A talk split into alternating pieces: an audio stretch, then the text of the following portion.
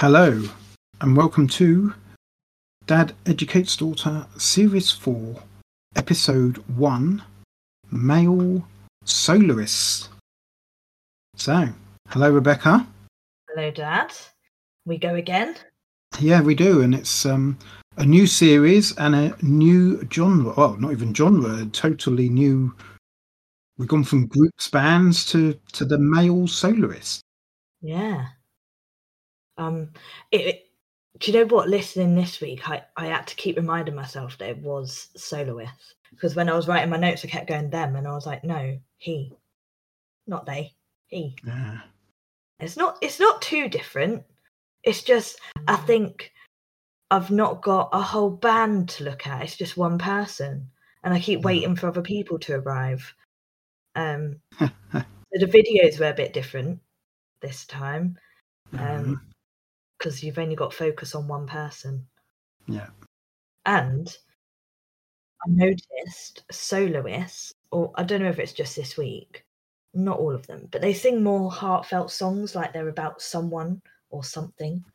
Like there's more, like you can, in the lyrics, there's a depth in the meaning more than a band. I noticed. I think it's because you've got just that one person, haven't you? They've got to Yeah. give something, whereas a band, you've got the talent of a drummer and a guitarist behind you, so it doesn't. all- It could just be a bit of fun. Whereas, yeah, you can tell the difference with that. Uh-huh. Mm. So um, before we move on, well, first of all, I'll tell you who you um, just remind everyone who you had. So you had the uh, the the biggest Mm. s- recording soloist male in the UK, or at least um, the most successful, should I say, um, in Shakin' Stevens. And then Mhm. you had Tom Petty, John Waite, Matthew Wilder, and Bobby McFerrin. So, how many number ones, if any, do you think you had?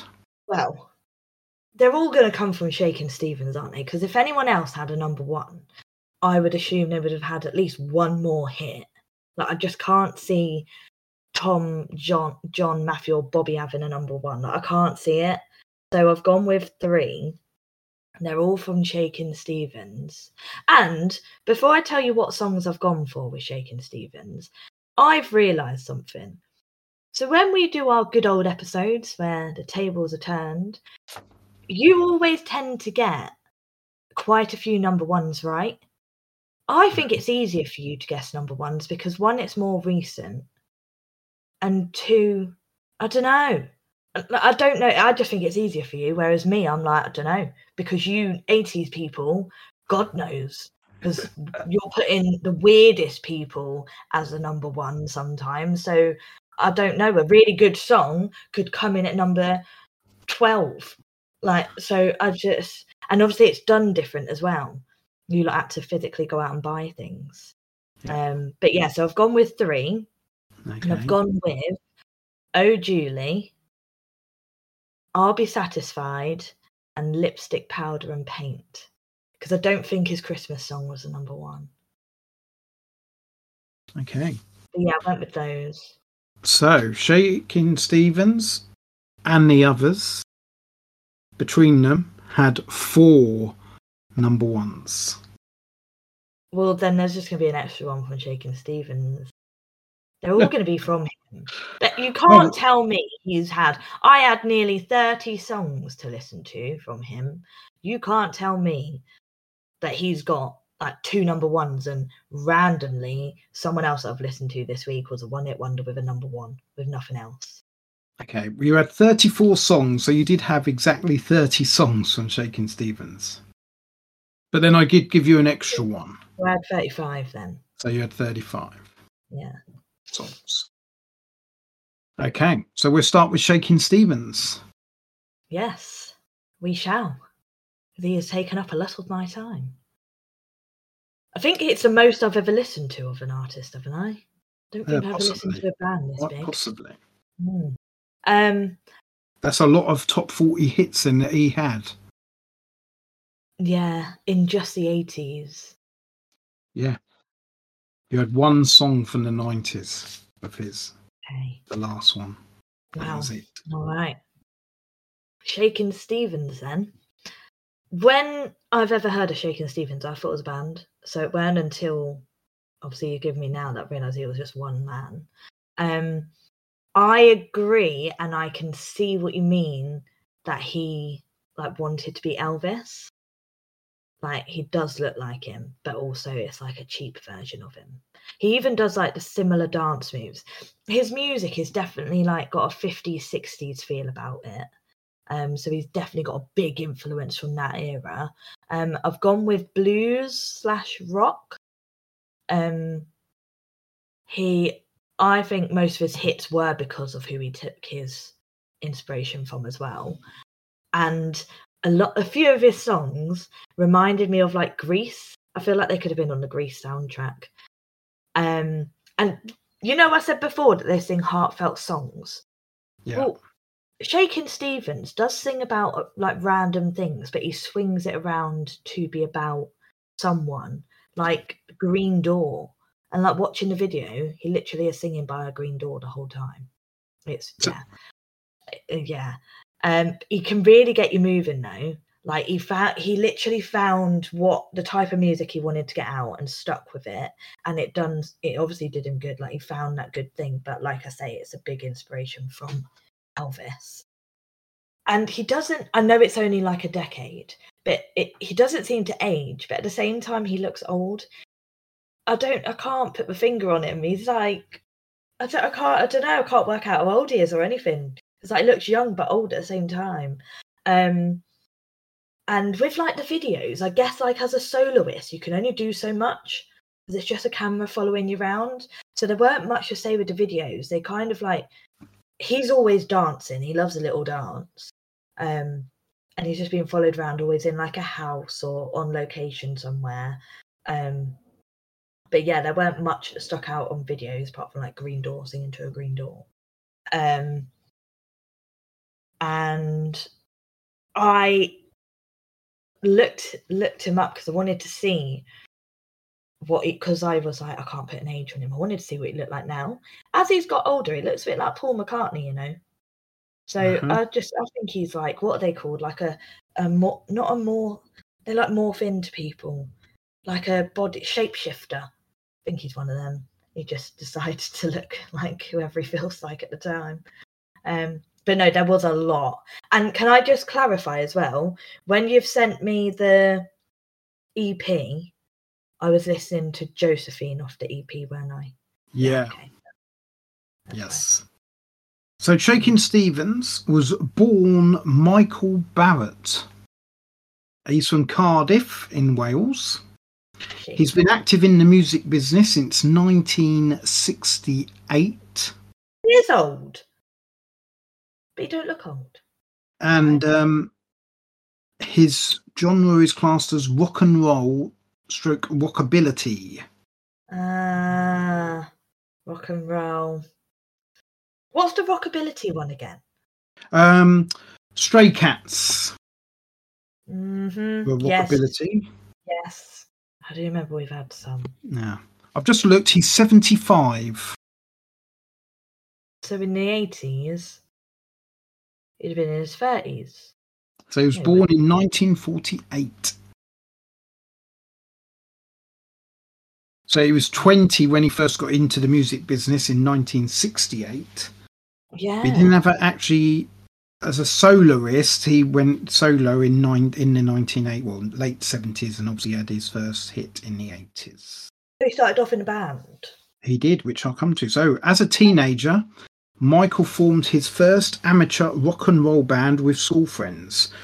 Originally, they called themselves Olympics.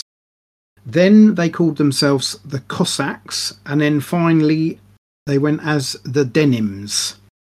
And they performed gigs locally around Cardiff and South Wales. Right.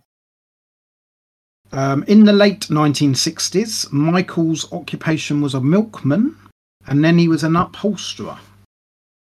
Oh. So there you go. So Barrett then joined another Welsh band um, based uh, in Penarth called Backbeats, and he joined as lead singer. and was while with the band that they were advised to rebrand themselves as they had formed originally in 1958 and now had a new lead singer. So it was at this time Michael Barrett took the stage name of Shakin' Stevens, and the band renamed themselves as Shakin' Stevens and the Sunsets. wow. So they really rebranded themselves all around Shakin' Stevens. Yeah. Uh, they even got to support the Rolling Stones on a gig or tour. Stop. Yeah, I think it was a gig. I think it, from what I remember, it was Rolling Stones were in South Wales and they supported them on that leg of the Oh, rather yeah, than yeah. they followed them. But they didn't I think it follow was them, just like- yeah. Yeah. Uh, despite landing a record con- or recording contract with Parlophone Records and releasing an album called A Legend, the band found success hard to come by, and many of the Sunsets records with Stevens have become collector's items with a copy of their single Honey Don't, which was released in 1973 selling at auction for over three hundred and forty pounds. Oh, Bear in mind, you'd have probably bought it back then for twenty five p, Yeah. if that. Yeah. Wow. The Sunsets still tour today and are currently fronted by Levi Barrett, Shakin' Stevens' nephew. Hang on. So they're well old, fronted by this young lad. Yeah. But then the But Sunsets might not be the original Sunsets. Yeah, they might all be nephews and they might Yeah. So That's in nice. 1977, Shaky had been spotted while playing a gig with the Sunsets and was asked to audition for the upcoming musical Elvis. Oh. Stevens got the part playing Elvis in his prime, as three actors played Elvis. Right. You had the early Elvis, The the formative Elvis, and then which was the army and film star years, and finally the Las Vegas Elvis. yes, okay. That's quite cool. So, but that makes This so got much- Shakin' Stevens' regular TV appearances, including on a 30 week long series Let's Rock, which led to Stevens having his first major chart success with Hot Dog. So is that an Elvis Presley song? I think it must be, yes. I was, funny enough, bad, bad um, of me because I was, remember when I wrote, I was meant to go and have a look and then completely forgot to have a look. Um, so I I'll mean, it would make sense if it was, wouldn't it? I thought, oh, or was it? I went to have a look and I couldn't. It wouldn't, wouldn't actually, because it wasn't really a. Yeah, no. I Oh no. It actually is his, you know. So the songwriters were Buck Owens and Denny Dedmon. Um, so it wasn't necessarily a uh, Elvis track, Ah. but it obviously, whether it came from the Elvis musical, but then why would they play a song that wasn't from that? Yeah. I think it was just he released a Maybe he released it and because he'd had all of the success with the Yeah. His song then and like it does have the same like it's it's definitely influenced, isn't it? So Yeah. people would have been intrigued or wanting to get it because of Elvis anyway. So in late 1979, Stevens signed a management deal with Freya Miller, who advised Stevens to leave the Sunsets and start a more lucrative solo career.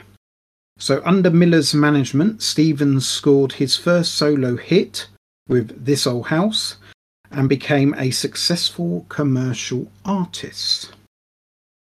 Shaky has had 20 studio albums, with three of those being top 10.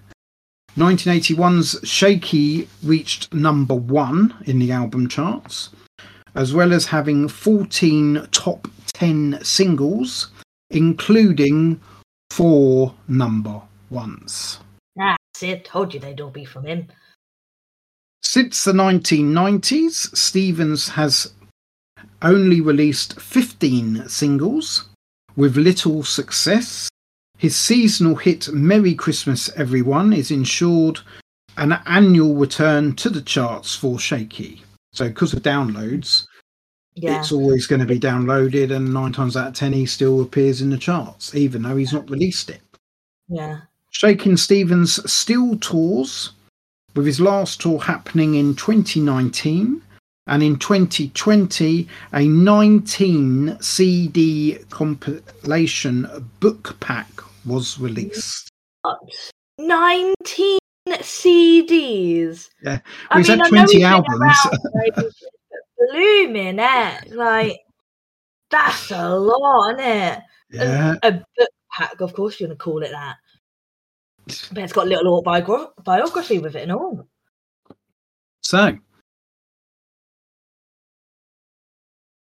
just remind me where you thought the number ones were. Um, oh, Julie, I'll be satisfied. Lipstick, powder, and paint. Okay. Any ideas what the other one? Yeah, so I'd say the other one mm, might be like, oh, maybe a little boogie woogie. Okay. Let's And, run through. Yes. you know, none of those that I've said are my. Uh, oh, yeah, I'll pre warn you. I think I've got like three favorites. I couldn't pick a Mm. favorite. One, Mhm. two, two favorites. Okay. But yeah, none of the ones that I said are, my, are, are a favorite. Okay. Well, maybe one of your favourites are the number one. See, We will see. Okay. So, might take a while. We've got a lot. So, 1980, Hot Dog, which we've already spoke about, that got to number 24. Okay, this is catchy. It's got some good instrumentals. I've gone short and sweet with what I thought about them because there's a lot. Okay. 1980 still, Marie Marie got to number 19. Okay, this has got repetitive lyrics, but it really gets you moving. A lot of his songs do that, like get you up and moving. I like that about him. Okay. 1981, This Old House got to number one. Oh, okay. Yeah, I, I agree with that. I like that one. This one's really good, but it's so random. Like if you listen to the lyrics, it's just talking about it's he's literally singing about a house. Such a random thing to sing about. But yeah, yeah, I can see why people liked it. Like it has got good like good sounds to it and it's you know it's I still remember it. I can remember it when it came. Well, not when it came out, but I remember it listening to it on the radio as it would have been then. Yeah. Uh, it is a good one. Okay, I'll let that one off. 1981, You Drive Me Crazy was a top 10 hit. hmm Got inside the top five, probably on the back of this old house. But Yeah, yeah. You Drive Me Crazy in 1981 got to number two. Oh, this was my first favourite. it doesn't sound like an 80s song at all and i think that's the thing with shakin stevens like it puts you in a different decade which is why i think it works like it took a lot of people back gave them a bit of something different with all the music that was happening in the 80s i just loved the song i remember listening to it in the car like this is great and then when i like re i think i listened to it about three times but it stuck with me and every time i listened to it i really like it again so yeah this this was a favorite i'll take it too Okay. Still in 1981, Green Door. Also top 10. Also top 5. Green Door in 1981 gave Shakin' Stevens his second number one. So, people like when he sings about random things then. a house, a door. Like, I have no idea why we're singing about a green door. Um, but it was a very upbeat song and it had these really nice piano sounds in there. So I really enjoyed that. But okay, now I'm really intrigued to see where the others are. What other random songs we got? 1981 still.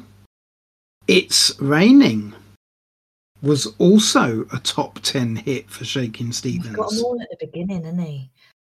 And that came in at number 10. Okay. So this was his first sad one. It fell in the background a bit for me. It is beautiful, but it didn't give that upbeat wanting to move, you know, vibe to it. Okay, so we come into 1982 now with a song that you thought was number one. Yeah. Oh, Julie. It was, I can tell you, a top 10 hit. Okay. It did get into the top five. Okay. So at least I've picked a big high one. So, Old Julie in 1982 got to number one. Picked a number one. Yep. Oh, look at me! It's a like it's. I just think it's a really good song. He does something different with his voice, and I think it just brings a different element to his music. Like it's, I don't know, like you can really sing to it, and it's fast paced. It just had that something that draws you into it, especially after it's raining. Hmm. 1982, Shirley. Another top 10 hit. Number six. Okay, this I nearly with that because Shirley came after Oh Julie. I was like, oh god, he's singing about loads of women now. Um, but Shirley's just very repetitive, to be honest. Right. Okay. Still in 1982, Give Me Your Heart Tonight. This was not a number 10 top 10 hit because it became in at number 11. Oh, okay. It's got a different feel to it. Like there's different instruments. Now, obviously, I'm not very good with sounds, so I can't tell you what specific instruments, but it it's not. It's very out of place with all the other songs that he's had so far. So then we have 1982 again, I'll Be Satisfied. Another one you thought would be number one. I can tell you it was in the top 10. Number 10. All right. It's a party song. It's feel good, and it get it. All I wanted to do was dance to it. That could be played at a party. It's great. Still 1982 in the Shakin' Stevens EP. Now, I gave you Josephine of the record off of this. I, I don't know which. It's hard with an EP to know what the reason people buy an EP. Um, but the EP itself got to number two. Okay. So Josephine itself was like another party vibe, very upbeat. And I don't know, did you look at like what other songs were on the EP? I did, yeah. I can't remember, but that's obviously I looked to see what was on it, and Yeah. So when I looked and like because I had to type it in to find it, um I couldn't find like the separate songs on Spotify. So I did it on YouTube. And like when they came up, the other three songs were listed as covers. And one Ah, of I it did give you the was right one. actually Elvis. It was like a, was it Blue Christmas? Blue Christmas is that? Yes, that does ring a bell, actually. Yeah, Yes. that was on there. So you giving me Josephine, I assumed you gave it to me because it's the only one that was by him. The other three songs on there were a cover. And I was like, Ah. oh, that's interesting. So, yeah. Uh-huh. Uh, 1983 now. It's late. Also just outside the top 10 at number 11. Okay, this one had a. I'm begging you, give me some sort of country music because like, I really want it. But this one had a more country sound to it. Like it was like a rock country vibe. It was quite nice. That little, like a little spin on it. Mm, I enjoyed that one. 1983. Cry just a little bit. Number three. Okay, this one was very catchy and it changed it with a little bit of a pop sound. Uh-huh. I thought. Mm. 1984. Rockin' a Rockin' Good Way. That also was inside the top 10 and just got into the top five at number five. Okay, so this is a duet. Who's Bonnie Tyler? Oh, Bonnie Tyler. Yeah, recognise can't think. Yeah, but who is yeah. I. You'll have her in them women's, but I can't think of her. I, off the top of my head now, I've seen her at Rewind, and I can't think Oh. of her. Can't think of her um, song. Okay, She's well, known for the main song- song, but um, yeah. well, that song's with her. It was a nice duet, but it just didn't have much to it. Uh-huh. Okay. Um, I'm just quickly. Uh, Total Eclipse of the Heart. No. Oh, was oh, That's come Got up. me now. you might be right. It's like that. Oh, because I always get her. You, yeah, it was. To- yes, Total Eclipse of the Heart. Yes. Yeah. I was gonna say I always get her muddled up with the one who sang with Elaine Paige, uh, Barbara Dickinson. Uh, Ah, okay. so yeah, but Total Eclipse of the Heart. That's the one. Okay. Holding out for a hero's the other one. Don't know that one. Um, so 84 is still on. A love worth waiting for. Also inside the top 10. Also inside the top five. A love worth worth waiting for in 1984 got to number two. Ooh, okay. It was very calm in this one. There weren't much else to say about it apart from it was just like a calm, calming presence of a song. Okay. 1984 still. A letter to you. Also a top 10 hit at number 10. Okay, this is my second favourite.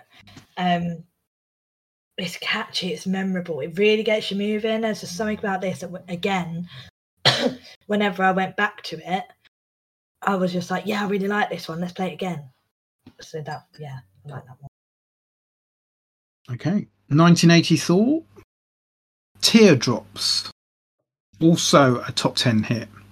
Also in the top five at number five. Okay. this one was quite authentic, like very raw, stripped it all back and showed his singing rather than like a singing like Elvis and like the way he sings. It was more just singing. It, it was a beautiful, beautifully put together song. 1985, Breaking Up My Heart was not a top 10 hit. It got to number 14. Okay, this one really gets you moving. It's just feel good. 1985, Lipstick, Powder and Paint. You thought it might be a number one. hmm It wasn't even in the top 10. Stop, really? Number 11. Oh, I mean, that's only just out, isn't it? Um, it's just very Elvis feeling. That's why I thought it would be a top ten, uh, a top. Uh, why I thought it would be a number one because it's got that Elvis feel about it. I thought people would be like raving for it. I liked it. So, 1985. Merry Christmas, everyone. He delayed releasing this I remember now. because we got to he was going to release it in 1984, but Band-Aid. Band Aid came along, which he was Yeah. part of, and obviously it had Do They Know It's Christmas. So he delayed releasing it. I remember this. And now. when he released it, it got inside the top 10. Mhm. Not only that, it got inside the top five. Yeah. Merry did. Christmas, everyone was 1985's Christmas number one. And do you know what, right? I was gonna say, like, I think about three songs ago because I saw "Merry Christmas" come on my screen. I was, and I was, it triggered me for a split second to be like, that did get to number one because he didn't release it straight away. It triggered me. Everything came back, and I wish I said it. Oh, well annoyed. well annoyed. Because who was it that rele- was it Wham that released it the same year as. Band Aid? So we had the whole conversation of whether they might have got Christmas number one if they did what Shakin' Stevens did. For God's sake. And Frankie I Goes to knew- Hollywood released theirs early. They had Yes, the number one the week before, but didn't have the Christmas number one. But at least Power Love got to Got number to number one. Yes. I remember it all now. So annoyed with myself. Why didn't I remember that until And it's a very good Christmas song. Oh yeah, sorry, it's a fantastic song. Feel good, catchy. It's one of my favorite Christmas songs. I put it on every year. Okay. 1986, Turning Away was not in a top 10. It was number 15. Oh, okay. Yeah, this one really wants me to get up and move. Like I was head bopping to this one. It's a great song. 1986, Because I Love You. Also not in the top 10. Number 14.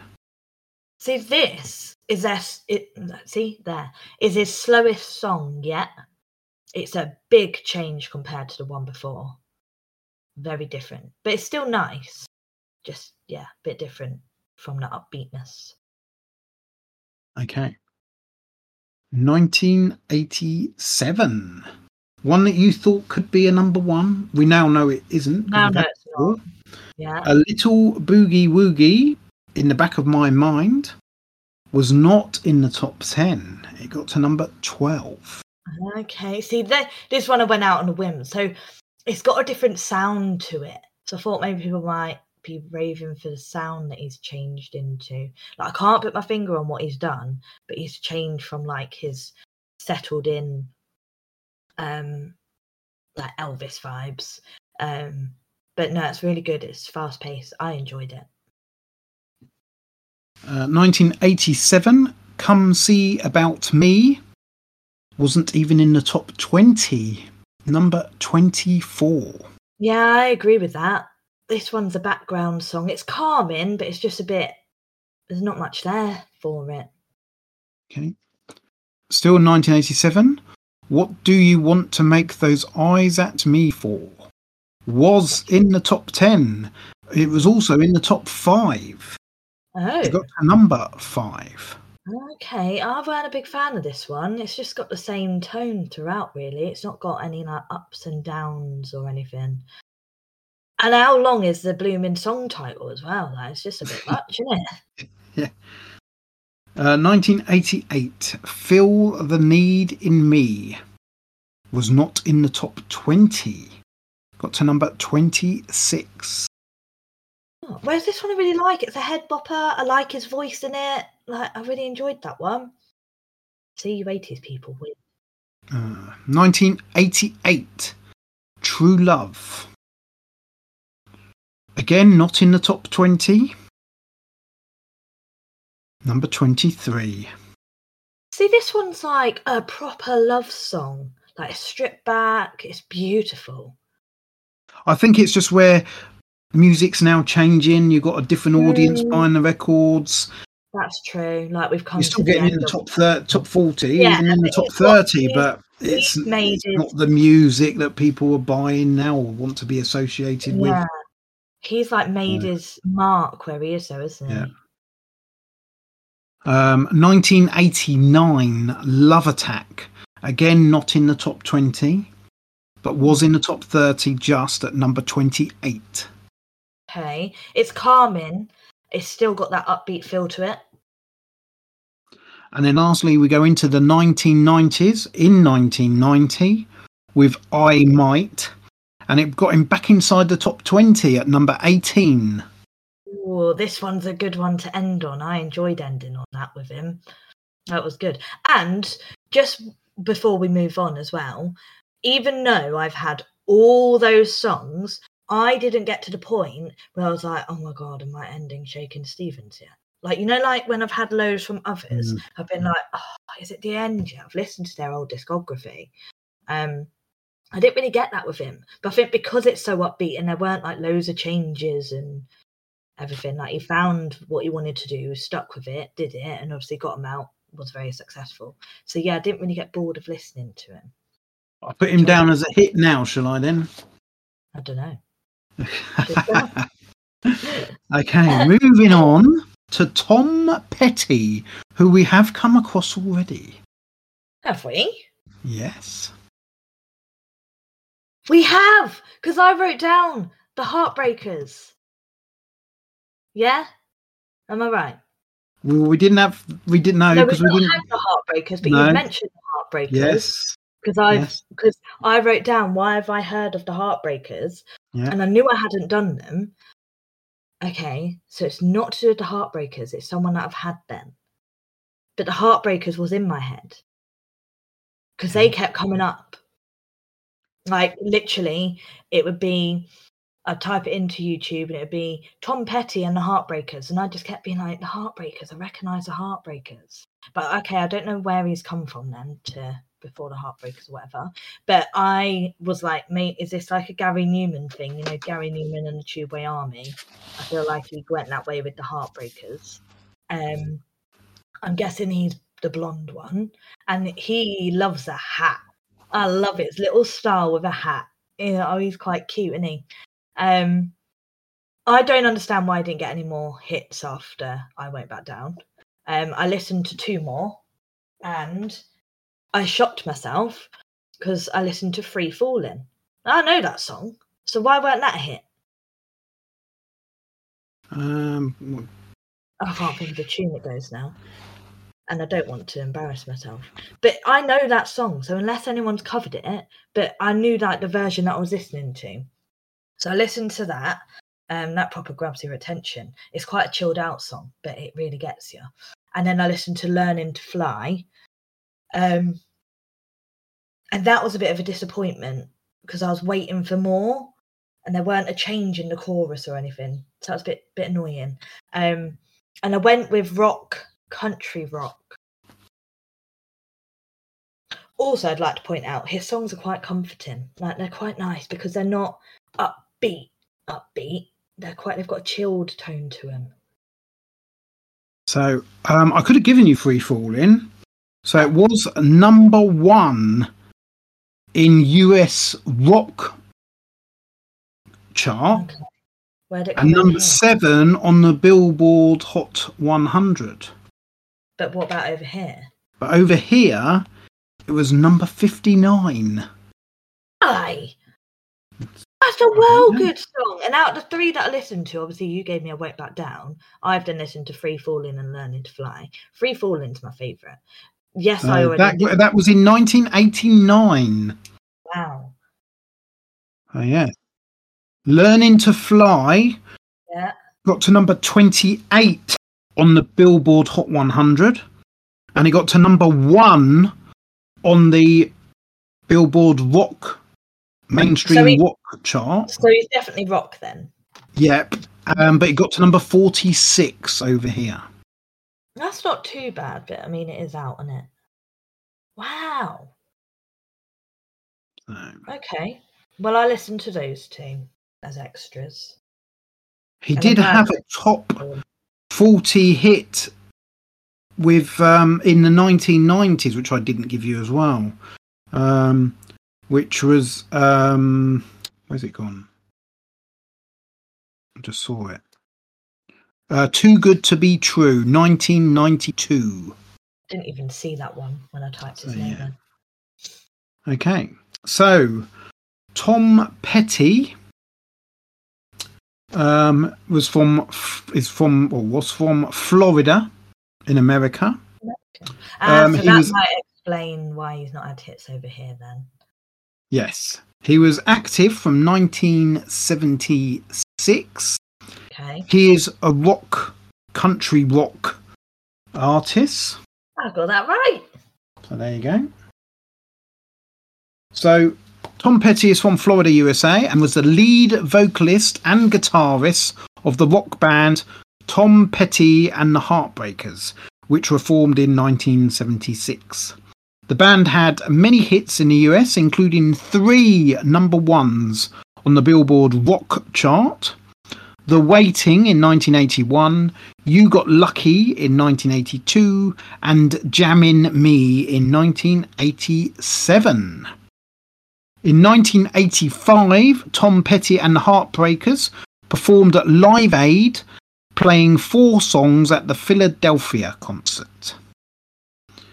In 1988, Tom Petty, along with George Harrison from the Beatles, Yeah. Bob Dylan, Rob Orbison, and Jeff Lynne from the ELO Electric Light Orchestra formed the supergroup Travelling Wilburys. So Yeah, I there's wouldn't have where you remembered know that from. Wouldn't have you remembered go. that. I did recognise the Heartbreakers, so that's So, so the Heartbreakers were pre 1980s, really, Yes, and also um, they didn't have any real hits over here. It wasn't until Yeah. he joined the, the Travelling Wilburys he then got the um, the the, the, recognition. the and recognition, um, and then it, that's when he went solo because that sort of um, boosted his career was joining the Travelling Wilburys. Um, so in 1989, Petty released his first solo album, Full Moon Fever, while also recording Travelling Wilburys second album. And while on tour, Petty incorporated Travelling Wilbury songs into his own live shows. Wow, so he like really took them. He kept Because them. he, he obviously realised that, that that I mean obviously it was a it was he, back then it was a super group and it had someone from the Beatles in it, you know, and Roy Orbison and Jeff Lynne. There were big names. Bob Dylan. He kept it alive and So it helped him. what had helped him. Yeah. Yeah. So um, in 1991, Petty and the Heartbreakers reformed. And in 1990, Petty and the Heartbreakers received a star on the Hollywood Walk of Fame. In December 2001, Tom Petty and the Heartbreakers were inducted into the Rock and Roll Hall of Fame. And then on January the 19th, 2018, Tom Petty died aged 66 from an accidental drugs overdose. I mean, don't His death came one week after the end of the Heartbreakers' 40th anniversary tour in 2017. So literally, the tour had just ended to recognise 40 years. He's and obviously then celebrated a bit then- too much. yeah, Um, so basically, he was with the Heartbreakers, then he did the supergroup, then he like went solo, but then he Yeah. carried on with the Heartbreakers. So really, he is like a Gary Numan because he's like a soloist, but still got his band. Well, yeah, but Gary Numan is just soloist now. He's not never Yeah, gone back. no, he's not. No, that's true. But he I mean, Tom Petty is a bit like um, I don't know. Uh, well, Freddie Mercury did it. Freddie actually, it's. I mean, Freddie Mercury didn't do another group. He was with Queen. He then went solo and then went back to Queen. Yeah, okay, yeah, like that. So, Yeah. but he had this super group in between, which is what pretty what much pushed him as to be boosted him to be a. so- yeah, and so that means he could could go back to the band because he's got his name like he's- he's a household name now yeah. yeah so he weren't a soloist for very long was he Um, well, he had he had three solo albums. He had Full Moon Fever in 1989, um, which um, had those songs on that you listened to. So if you liked him, that would be the album you'd go out and buy in a sense. okay yeah Because yeah that had Free Fall in, that had um, uh, didn't have this one on it, mind you. Uh, no, Learning to Fly actually was on um, Into the Great Wide Open oh which, okay um, I haven't even got listed. So he had three three solo albums: Free- Full Moon Fever in 1989, Wild Flowers in 1994, and Highway Companion in 2006. oh okay so yeah he had a quite a long span as a soloist So yes. So um, one hit as far as being a soloist over in the UK, yep which was 1989's "I Won't Back Down." mm-hmm It didn't even get into the top 20. Oh Number Oh, he really 28. Oh, he really tried, bless him, didn't he? He really wanted to make something of himself. He's better in a band. Oh well, I They've done okay in America. well, yeah, but he didn't really make it globally, did he? Bless him. Um, I recognised it. It's sing along, and I love how it goes up in the chorus. I love a bit of that. Uh, okay. Short and sweet. On to John Waite. Yes. So he's very 80s looking, very rock and roll. He likes a hat as well. I like these people with hats. Apparently, I like people in hats at the minute. Um, his videos tell a story, like it, not a story that it like really tells the song, like it uses the lyrics, tell like goes along with the song. Um, he, I've gone with pop rock. He's got a good voice. It's got a bit of a husky tone to it. He- his songs sound quite similar to one another, and considering I've had like 30 Shakin' Stevens songs, John Waite, I was kind of like, there's there's nothing different. Like, and I only listened to three. You gave me two. I listened to one more, um, and they sound quite similar. Like it was kind of like, okay, I get it, cool. What else are we gonna do? Um, and So I listened to Restless Heart as an extra one. That's got good lyrics, good tone. It's a bit more of a moving song. Um, and when I was looking him up, just like Tom Petty, where the Heartbreakers kept coming up, with John Waite, was he anything to do with a band called The Babys? Because that kept coming up. He may have been. Okay. So, John Waite, he's from Lancaster in England. hmm Um, he's been active as a musician since 1975, and he is mainly known for pop, rock, and country. Oh, okay. So, Waite started his career as the lead singer and bassist of rock band The Babys. Right. Okay, that's why they kept coming up. I was going to listen to a song by them, but Well, they had two hits Isn't It Time in 1977 and Every Time I Think of You in 1979, and both songs charted on the US Billboard Hot 100 at number 13. Both Oh. of them. well, the first one that you said, "Isn't it time?" I recognise that. I was going to listen to it, and like I started listening to it, and I was like, I can't see John Waite anywhere in here. It was quite chaotic, so I stopped. So I didn't listen to it because I was intrigued by the babys keep coming up. So the band disbanded in October 1980, and in 1982, Waite launched his solo career with his Wow. debut album Ignition, which saw lead single Change chart at number 16 on the US Billboard Rock chart, although it failed to chart on the Hot 100. Right. So Okay, and it didn't chart over here, which is why I didn't give you it originally, but then I added it on because I thought you didn't have enough songs other than Shakin' Stevens. And as it was a hit, and I should It have probably done the song. same with Tom Petty if I'd looked into it a bit more. At least, but the good thing is I do go out and listen to other songs. So good. One. yeah. In 1984, Waite released his second album, No Brakes, which went to number one on the Billboard Hot 200 album chart, while lead single Missing You went to number one on the Billboard Hot 100 singles chart. Considering he's British, he's done well out there with that. Yeah, yeah. Ironically, it knocked off What's Love Got to Do with It by Tina Turner. And for that reason, Tina Turner released a version of Waite's song herself in 1996, which peaked at number 84 on the Billboard Oh. 100. Oh. That's really petty, but also amazing. I, I love that she did that, but it didn't go to plan, did it? Clearly not. Waite's original version was an international hit, reaching number one in Canada, as well as being a top 10 hit in Australia and top 20 in Switzerland and New Zealand. It was also number one on the US Billboard mainstream rock chart.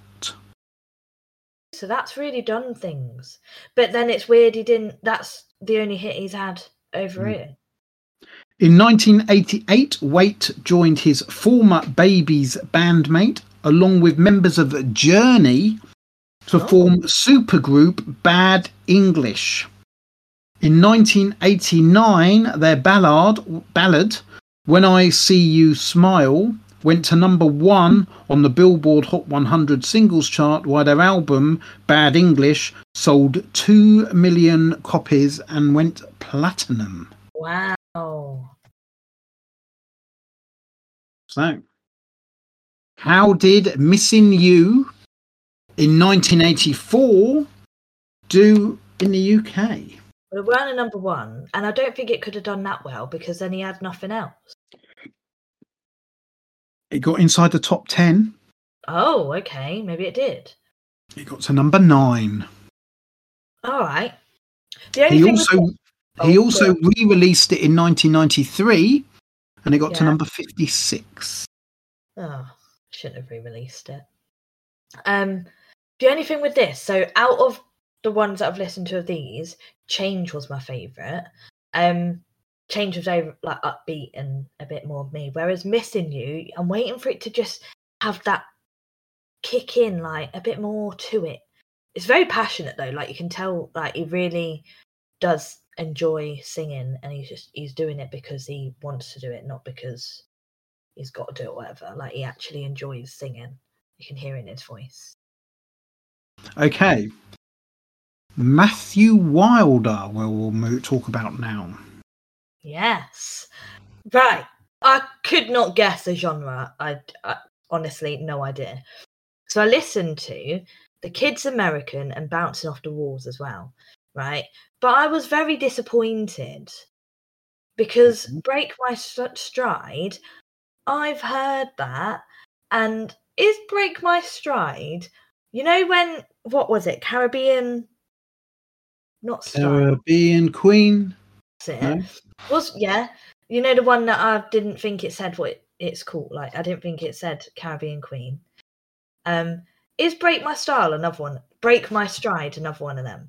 I feel like that you played that in the car when you were when we were mishearing lyrics of some eighties. It may well have been. May well have been. I don't know. I can't remember. because it like because you can't always hear like you can't understand what he's saying constantly. um, I love his like little unique voice, and the reason I say I was disappointed was because the Kids American and bounced Off the Walls didn't have that uniqueness to it. But made me really sad. The Kids American was really upbeat, and Bounce Off the Walls just had a lot going on. Like they weren't bad songs. I was just like, this isn't break my stride. So with Matthew Wilder, I can kind of see why he didn't have any more. Um, but yeah, he like you know very distinctive voice, um, and I just think he should have made more songs with that distinct voice. Um, not too much to go on, to be honest, and like with his style as well. I just think he's probably known for his curls. Like there weren't anything that stuck out. He's just you know Okay. someone that's happy-go-lucky doing this thing. So, uh, Break My Stride, I've just looked, that was his first hit. Um, so, just so you know, that was in 1983, Right. um, although it wasn't a hit in the UK until 1984. Um, the, the Kids American was released in 1984. That got to number 33 on the US Billboard Hot 100, and it got to number 40 on the US Cashbox. Cash. Um, yeah. Um, it's an American industry trade magazine chart. There we go. Um, so I'll ignore that one. So yeah, it got to number 33 on the US um, Billboard. Um, over here, we got to number 93. Okay, yeah, not that great. And in 1985, Bouncing Off the Walls, that got to number 52 in the US Hot 100. And it either it didn't chart or it wasn't released over here. Ah, okay, I'm with you. Okay. Yep. So, Matthew Wilder is from New York City in the US. He's Mhm. been active in the music business since 1972, and he is known for synth pop new wave songs. Yeah, I didn't get that at all. Nah. Wilder was originally one half of Greenwich Village folk rock group um, known as Matthew and Peter. Okay. in the 1970s.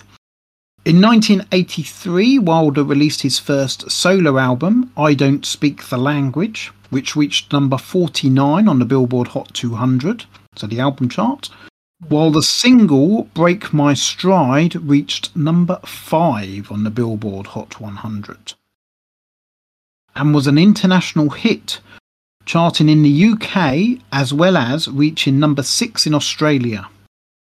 However, follow up single, The Kids American, didn't do as well outside of the US, as I say, number 93 over here, Yeah. and only charted at number 33 on the Billboard Hot 100.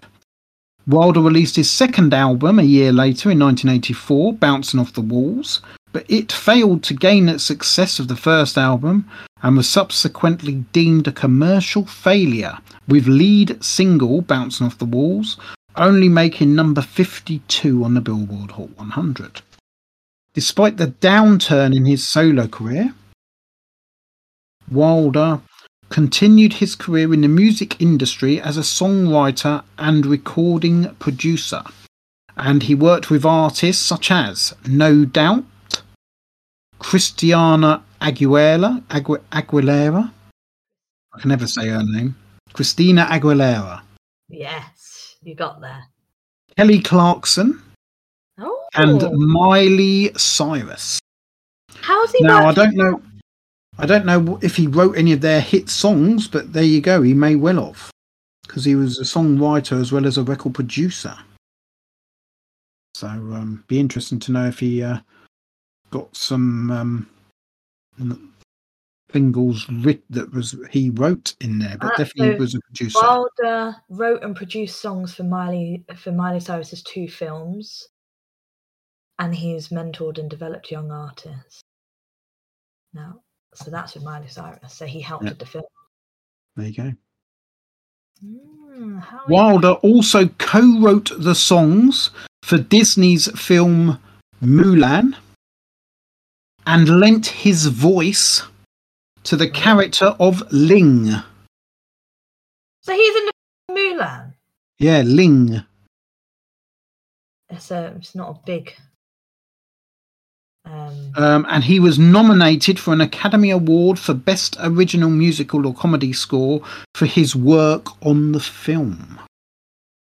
In 2021, Wilder released his third solo album, especially on birthdays. So there you go. Oh, I really like him. He just seems, I don't know, not bothered that he didn't get anywhere with his music, really. So he's gone out and helped other people. Yeah. I like him. So, I think he Yeah. have stuck with his little distinct voice. It would have made him go far. well, he did. He went went and went into a Disney movie. Yeah, but yeah, but it's not the same. Like Ling isn't like a um, what's the word? main he character. like yeah like it's definitely they're just like part of the army uh-huh. like so it weren't it weren't like an interest or anything Oh, to uh So, Matthew Wilder, 1984, Break My Stride. Mhm. Got into the top 10. Got into the top 5. nice It came in at number 4. nice okay just what a song i forgot about it i loved hearing it so i've added it to a separate playlist so i can play it just on my normal lifing Okay. Moving on to Bobby McFerrin. Yeah. So I I went on one with him. He's well interesting. I found things out. So you've got Don't Worry, Be Happy, which straight away I was like, oh, is that that song? Yeah, what's the song that for? Right? Can't tell the genre. I then went off and listened to other songs. Well, he's not really got any other songs. right? He does this body percussion thing, or which so I listened to a song called Thinking About Your Baby, and I was like, oh, I love the body percussions. Then I realized he doesn't sing. So it was just that. And then the next song that automatically played on YouTube was this song about um penta- pentatonic scales right? So I was like, oh, what's this? And he was doing, he was on stage and doing this presentation. He got the audience involved doing this pentatonic scale thing. And a pentatonic scale is also known as a five note scale, right? It's a musical scale containing five different tones. Like it's thought that the scale represents an early stage of musical development because it is found in different forms in most of the world's music. And I just think he's a fascinating guy. Like when he sat down after getting the audience audience involved. So what he was doing, he was standing up and he stood in one spot and made a sound, and then moved over to and like made it deeper, and the other way was making it higher. And everywhere he moved, the audience did like they were proper, like they just understood what he wanted them to do without him even saying much, like at all. And then he start, started adding these sounds on the top, and he got this big applause, and he sat down and one of the guys was like, Do you want to work in neuroscience? And I was like, Oh my God, it's all about the brain. Because he went, No matter where I go, no matter what, what, who I'm with, if I do that, the audience just understand and everyone gets involved. And I was like, hmm. You're a fascinating man. And I could have spent ages watching videos of him just explaining things. Like, so I think he's gone off from music and gone into like these presentations and teaching about music as Yeah. such. Wow. Well, cool. Well, cool. Learn something from him.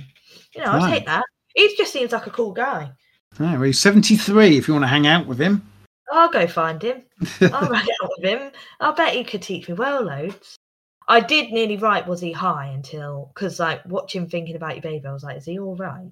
And then when I watched this pentatonic scale, I was like, ah, okay, yeah, he's he's doing something. So, Bobby McFerrin is from New York City, US. He's been active in the music industry since 1970, Ooh. and it still says he's active in the music Well, industry. I'm not surprised. I think the videos that I watched weren't that long ago. You know. so, yeah. Um, he's he's known as a as for his genre as being jazz. Ah, yes, okay, I can see that. But I mean, with one song to go off and then some body percussions, who knows? So, yeah. So Bobby McFerrin is a folk and jazz singer, and is known for his voice techniques, such as singing fluidity with quick and considerable jumps in pitch. So there you go. Good, like watching him. Oh, oh, but that's what I watched as well. That reminded me. I watched this improv improv thing where he just sat on a stage and he just did different things with, with his voices, with his voice. He's fascinating to watch, honestly. Mm. Forget his music. So McFerrin's first recorded album, the self-titled Bobby McFerrin, was not produced until 1982. Uh, when McFerrin was already 31 years old. The album charted at number 41 on the US Jazz Billboard album chart. Mhm. And McFerrin released his second album, The Voice, in 1984, which reached number 24 on the US Jazz Billboard album chart. McFerrin's third album, released in 1986, Spontaneous Inventions, reached number six on the US Jazz Billboard album chart. And then in 1988, McFerrin recorded the single Don't Worry, Be Happy, Took a while to be- do that, then, didn't it? yeah, which became a hit, reaching number one on the US Billboard Hot 100 singles chart and brought him worldwide recognition, reaching number one in both Canada and Australia, as well as charting highly in the UK. McFerrin's fourth album, also released in 1988, Simple Pleasures, also reached number one on the contemporary jazz chart, as well as number five on the US Billboard Hot 200 album chart. The success of Don't Worry, Be Happy ended McFerrin's musical life as he knew it, and he began to pursue other musical possibilities both on stage and in recording studios. The song itself was used for George W. Bush's 1988 US presidential election. However, it was without Bobby McFerrin's permission or endorsement, and McFerrin publicly protested and stated that he was going to vote against Bush. He also dropped the song from his own performances. Fair enough. Fair enough. Like if you're going to get taken advantage of, don't give anyone the satisfaction of that song anymore. McFerrin has released a further 10 studio albums, so 14 in total, with the last being released in 2013. However, he has not seen the success he had in 1988, where he won a Grammy Award for Record of the Year, Song of the Year, and Best Pop Vocal Performance for the single Don't Worry, Be Happy. So he got three Grammys just from that one song. One song. In 2023, Bobby McFerrin was awarded with a Grammy Lifetime Achievement Award, taking Oh, his tally to four Grammy Awards. He deserves that one though. I I really like him. Fallen in love with him.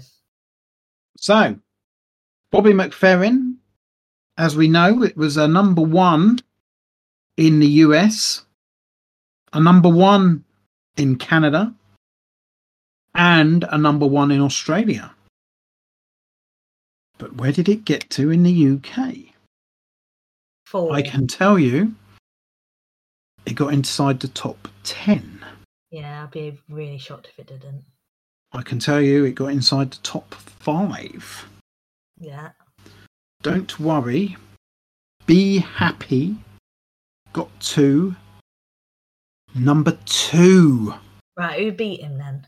I'm funny enough, was just thinking the same, and I'm just about to have a look. It's such a good sing along, isn't it? I just and do you know what? Right, the so I've never listened to the lyrics properly of the song. It's like he's having a conversation with you. No, he's just a lovely guy. I'd like to meet him. So, number one that year, on the 22nd of October, 1988. Well, no, sorry, it was this, the chart was from the 16th of October until the 22nd of October, Right. and um, it's not a bad song to have been beaten by or bad person. It was a female soloist called Whitney Houston. oh, okay, all right. you You, know. you, hold your hands up and be like, Yeah. it. So, one moment in time was. Oh, and that's a, that's a big one, isn't it? So Yeah. yes. But he did beat Erasure, who were number four with a little respect. Oh, so that's a good song as well. Okay. So Shakin' Stevens, hit or miss? Hit with me massively. Like I said, I didn't even get bored of his songs. Or should I be did or didn't influence? Dad influence daughter? Yes or no? Did or didn't? I definitely. I've I've enjoyed listening to Shakin' Stevens, and it's been nice because he's not eighties, but like he is. He Yeah. brings something different. So yeah, massive for him. Okay. Um Tom Petty. You did, um, and I liked that going out and listening to his other songs. I found ones that I liked from there as well. So Yeah. Yeah, Free Falling is a good is a good song and um I'm annoyed with myself I didn't give you that to listen to anyway. 'cause- But I did. so yeah. Um, John Waite. So this was my didn't. They just didn't give as much to me. Um yeah. Didn't grab me like the others. Matthew Wilder. Did. And like Break My Stride, like I say, I've put it in my playlist. That's coming up again in my life.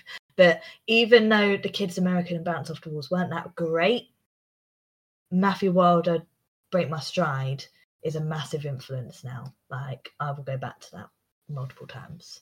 Mhm. And lastly, Bobby McFerrin. Now, I want to say that you did, but I think I influenced myself with him. I think I've gone out on my own and fallen in love with him off my own bag. And I love him. He's great. Like, forget about his music as well. Although I have just brought up his Spotify, and I'm like, oh my god, he's got so much music. Like, I might go on a little Bobby McFerrin thing while I'm cleaning the house later. Like, honestly, I love him. He's great. He just seems like a normal guy. He's very cool. Yeah. Okay. Right. We shall move on. yes. Who have I got next week? Next week, you have got someone you might have heard of Okay. Cliff Richard, Oh, okay, yeah, yeah, yeah. I've the second biggest selling or the second most successful artist. Okay, in right. the UK as a male soloist. Even in even though he's been going since he'd been going since the 1950s, He's stroke been going since 60s. walk. Or even in the 1980s, he had hits in as well as top 40. Yeah. John Farnham, No, Don Henley, no, Kenny Loggins, no, and Michael Sembello. no. This is going to be the thing of the male soloist. You- I'm going to be like, yes, I know that man, and then it's going to be no. But uh, this week surprised me because it's like I didn't know Tom Petty and I didn't know Matthew Wilder and I didn't know who's the other one. Who have I just John? Waite, Bobby McFerrin. No. Yeah, my man, my man. How am I forgetting forgetting little Bobby? But I knew like of I knew their songs, Mhm. so could be like that. Well, you did know Tom Petty because we had the travelling Well, yeah, but- yeah, I just- him. Uh, yeah, but the Heartbreakers came into my head, so Yeah, yeah. didn't forget that fully. So yes. So that is it for this week. That is the first of the male soloists. So a promising start on the male. Very. um, and as I say, just to recap, next week Cliff Richard, John Farnham, Don Henley, Kenny Loggins, and Michael Sembello. hmm Okay. So I shall I'll get those songs to you, and and we them. shall discuss them next week. Yeah. All right then. Okay. Other than that, I will say goodbye. Uh, bye, Dad.